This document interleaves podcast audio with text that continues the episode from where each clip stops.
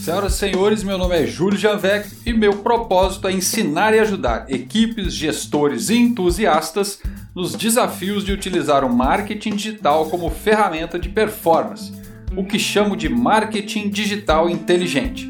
Muito bem, tags configuradas conforme falamos nos episódios 5 e 6. Agora temos as nossas principais origens de dados mapeadas, com qualidade e confiabilidade, visto que os erros também foram corrigidos. Agora é hora de falar um pouco sobre indicadores chaves de performance e algumas mensagens que podemos extrair desses indicadores, facilitando a tradução dos dados e sua consequente conversão em informação. Mas para iniciarmos nossa aventura pelo país dos indicadores chaves de performance, é muito importante entender o conceito de métrica e dimensão. Métrica é tudo aquilo que representa quantidade, tudo que podemos somar números de usuários, receita, número de pedidos, quantidade de dias da semana, mês ou ano.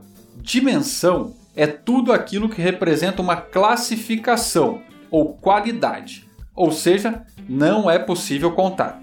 Gênero, por exemplo. Gênero é uma dimensão que eu posso combinar com a métrica número de usuários e descobrir qual o número de usuários por gênero. Mas não consigo somar os gêneros, tipo masculino mais feminino é igual hermafrodita. Isso não existe. Mas eu posso somar o número de usuários dos gêneros que eu quiser. Meses do ano ou datas também são exemplos de dimensões.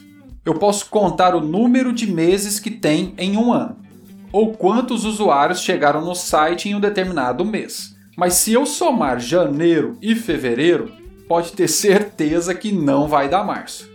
As métricas são independentes. Já as dimensões só fazem sentido quando atreladas a métricas, ou seja, as quantidades numéricas que as represente.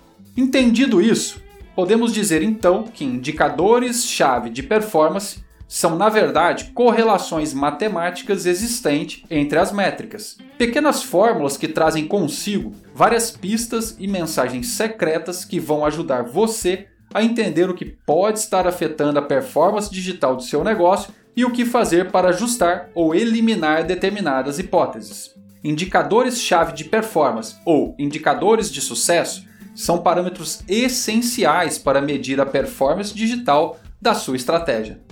Vamos fazer uma análise breve de um indicador-chave bem comum para as publicidades do Facebook e Google: taxa de cliques, ou também conhecido como CTR. Para calcular o CTR, basta dividir o número de cliques que o anúncio recebeu pelo número de impressões que o anúncio teve e multiplicar tudo por 100. O problema não é calcular o CTR, ele já vem calculado nas ferramentas de publicidade online. O problema é saber exatamente o que ele quer dizer, quais são as pistas que o CTR está te dando.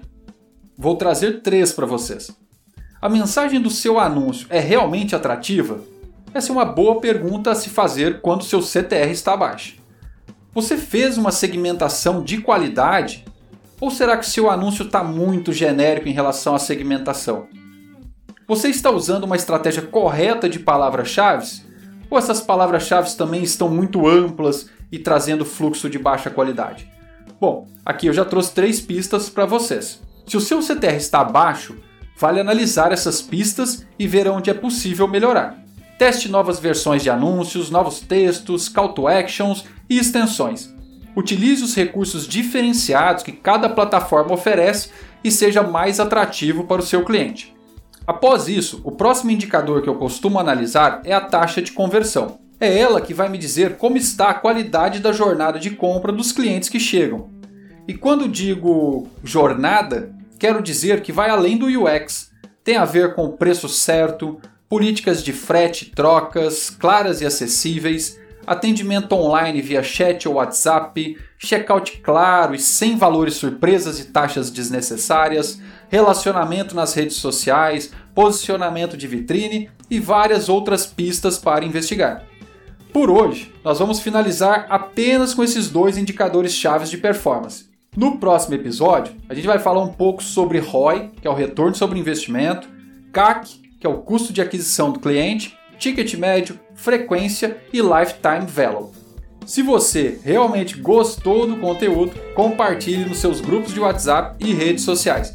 Lembre-se que tem muita gente precisando aprender a trabalhar com marketing digital de performance. Grande abraço e até o próximo episódio.